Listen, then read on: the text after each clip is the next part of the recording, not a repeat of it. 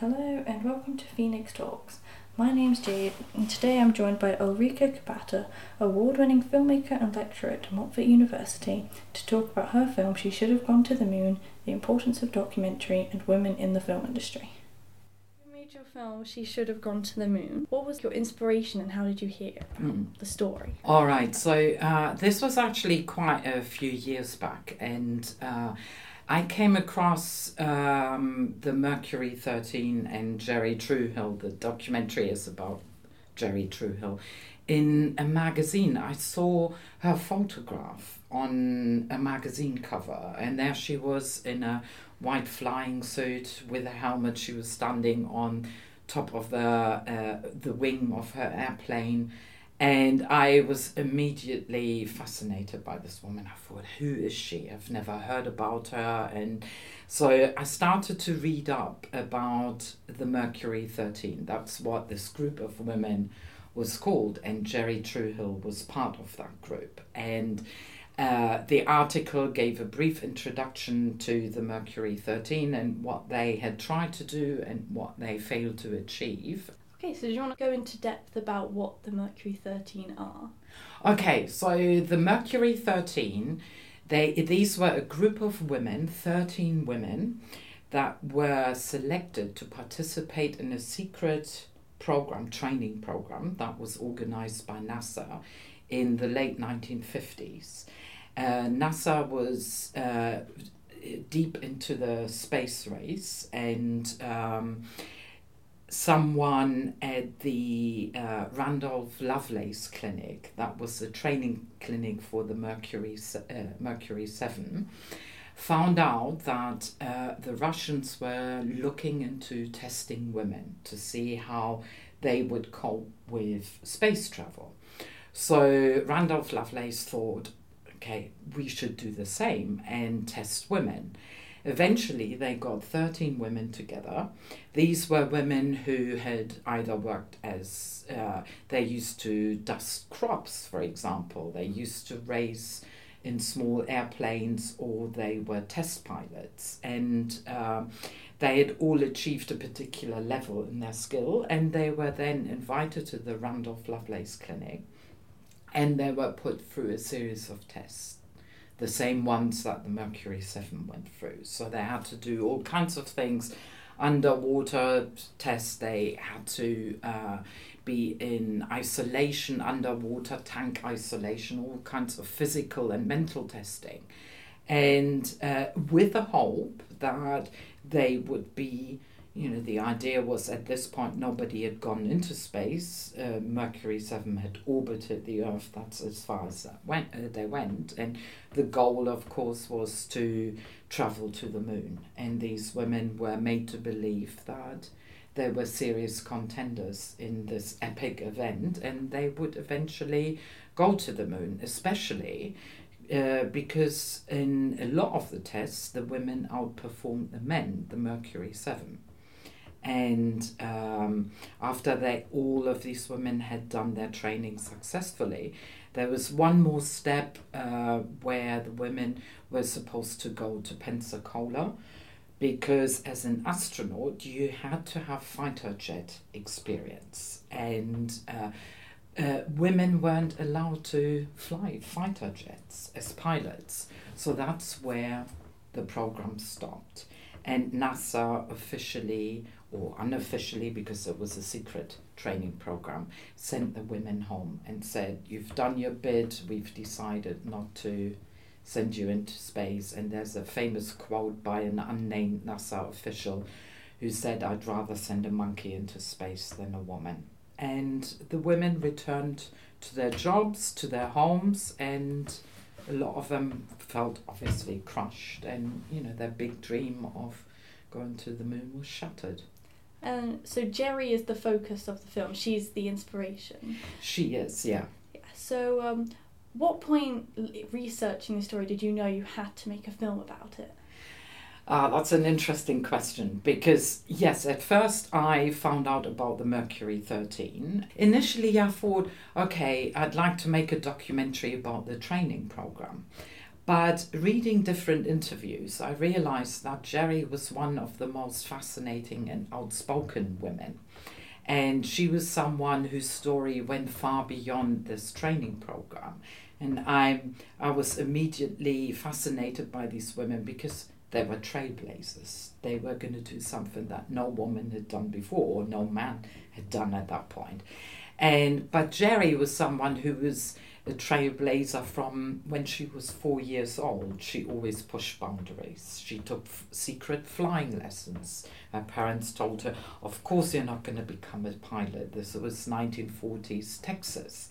You know, she was expected to get married, have children, and be a housewife. And she took secret flying lessons. She ended up running her own business and flying uh, B 25 bombers and testing the first infrared cameras that were going to be sent over Cuba during the Cuban Missile Crisis. So there was a lot in her story that I found very fascinating. So instead of making a more general uh, film about the program, I wanted to focus on Jerri only and through her tell the story of the Mercury 13.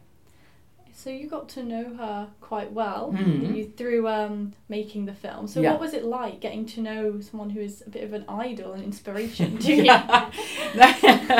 She certainly she has become one of my heroines and they do say never meet your heroes but i'm certainly very glad i met Jerri and it, it's it's uh, it's quite funny how we first met because i managed to get hold of her via this website i didn't have uh, an email contact for her or any other contact so I emailed the owner of the website and uh, asked if there was a chance that I could speak to Jerri. And I waited a couple of weeks, and then one day I had an email from Jerri and saying, "Hello, Ulrike. Um, I heard you were looking for me." And that's how we started. And we exchanged a few emails. I told her about myself being a filmmaker, and she agreed to be part of the film. And then at that point, we hadn't spoken to each other, only contacted each other via email. And so I was applying for funding at that time. She lived in Dallas. And uh, in order to get on with the film, I decided to record a long telephone interview with her. With my sound designer, he has a studio set up, so we were able to record it properly. And we arranged a time to talk on the phone. And it was very funny because when I first said hello to her and we greeted each other, um, she said to me, I thought you were a guy. Because my name is Ulrike, it's a German name, she wasn't familiar with it, and all along she thought she was dealing with a guy. And so that was quite funny, that broke the ice a bit. And, and we had an amazing hour and a half long conversation. And then eventually, when I got funding, uh, uh, I took a crew out to Dallas. And um, yeah, and I met her at her home, and she was a dream come true, honestly. She lived, it was very interesting. I had a certain image of her from the photographs. She certainly still looked like that, being in her early 80s. A very dynamic woman. But despite her uh, uh, you know, she can be hard as nails. She is definitely uh, more of a scientist or engineer. Uh, but she had a very feminine home. She did a lot of pottery. Everything was decorated with glasses. She had about 10, 10 cats at her home. And so it was quite a contrast between, you know, here's this woman who was went through this tough training and I come to her home and and she's like a Texan housewife dream. And she was lovely. I mean, she she was very open. She wanted to tell her story. She was very supportive and, and very very warm. So I think we developed a, a real bond. With her story and the Mercury setting, obviously it's so fascinating, but it's Mm. just it's just not well known. Mm. So would you say that's an important reason for documentaries to be made because they get to expose these things? I definitely think so. I mean, I, I was couldn't believe that this story seemed to have been swept under the carpet and wasn't well known. There's something written about him, and there's a book. But yeah, I think that's the beauty of making documentaries because they can delve into areas that have previously been unseen or unheard of and uh, expose stories and hopefully have an impact. So uh, yeah, and documentaries always had whether it's on television and it's more uh, investigative or it can be poetic. Yeah, I think that's the whole point uh, to to find stories that would otherwise be remain unheard or unseen. Yeah. And now you're a lecturer Mm. as well at De Montfort University, Yeah. and you've set up a new initiative, That's right. Doc yeah. Hub at DMU. So do you want to tell us a bit about that? Okay, yeah. So uh, I arrived at DMU in uh, February of this year, and um, and the university has given me a lot of support and space to develop this new initiative, doc, uh, the Doc Hub at DMU, and this is uh, a hub for the development of the genre. And what I mean by that is uh, that I'd, I'd like to drive documentary forward, um, enabling other people to make documentaries. So, part of the Doc Hub is to run a mentoring program for young people to uh, get into the documentary industry. But and eventually offer in a master's in documentary filmmaking here at DMU too. And the big goal is to produce documentaries. But I'm particularly interested in uh, documentaries that have a social impact. So those that go beyond just just in inverted commas screening in the cinema or on television, but ideally uh, lead, eventually lead to some change either in communities or in policies or the individual.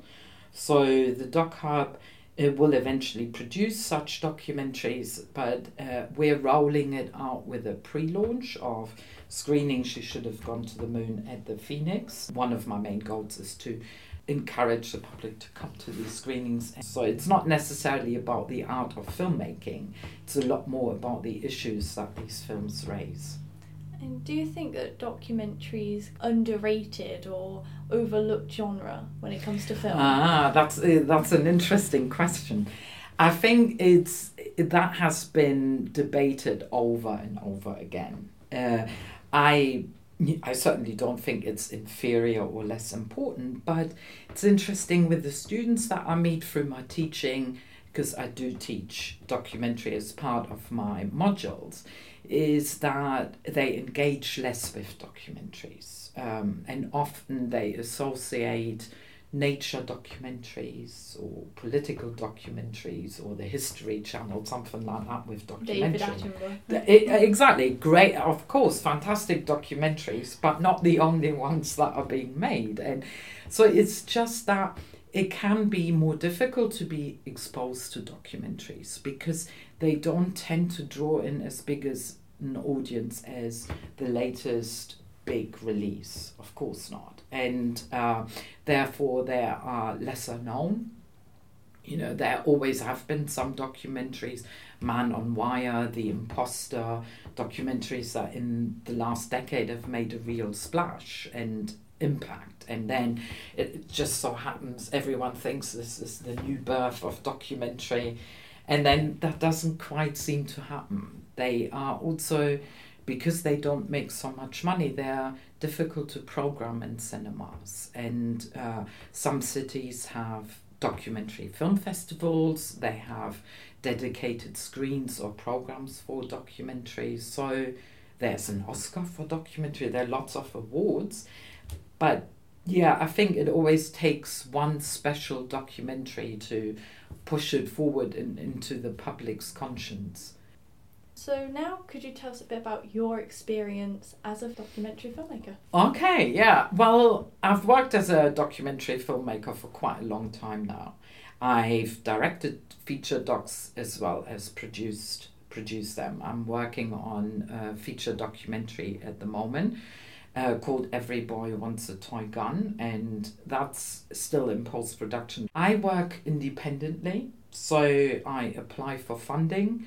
It used to be the Arts Council, that's how She Should Have Gone to the Moon was funded with a grant from the uh, Arts Council.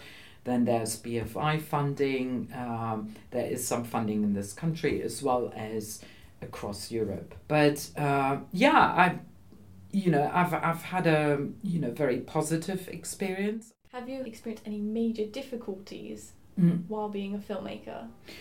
So my experience with it personally, I've had very little.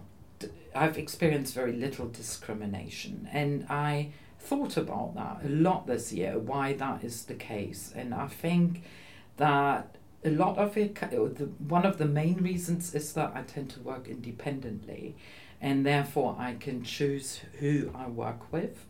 If I was working in the UK, right in the middle of the film industry or in a studio system, I'm sure my experience would have been very different. And I have enough uh, friends in that arena who I know have had suffered a lot of discrimination or have been disadvantaged because of the fact that they are women.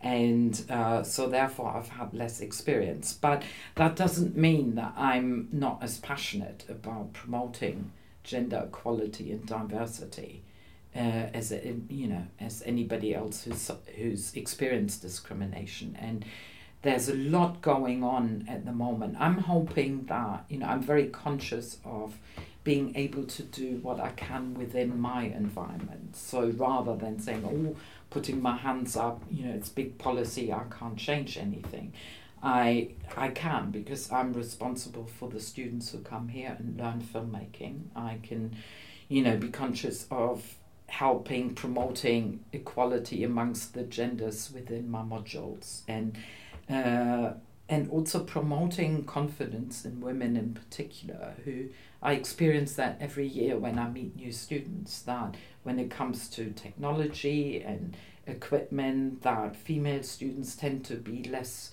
uh, confident about using it. And so that's something that I'm keen on supporting and encouraging them. And, you know, it's interesting, you look at reports from Directors UK, they had a report that came out earlier this year called Cut Out the Picture that showed how many women or how few women are uh, hired as directors within the UK. And the data is shocking. It's absolutely shocking and that puts a very real spin on it. You know, it's not just hearsay, it's not people talking about it, the uh, data's proof.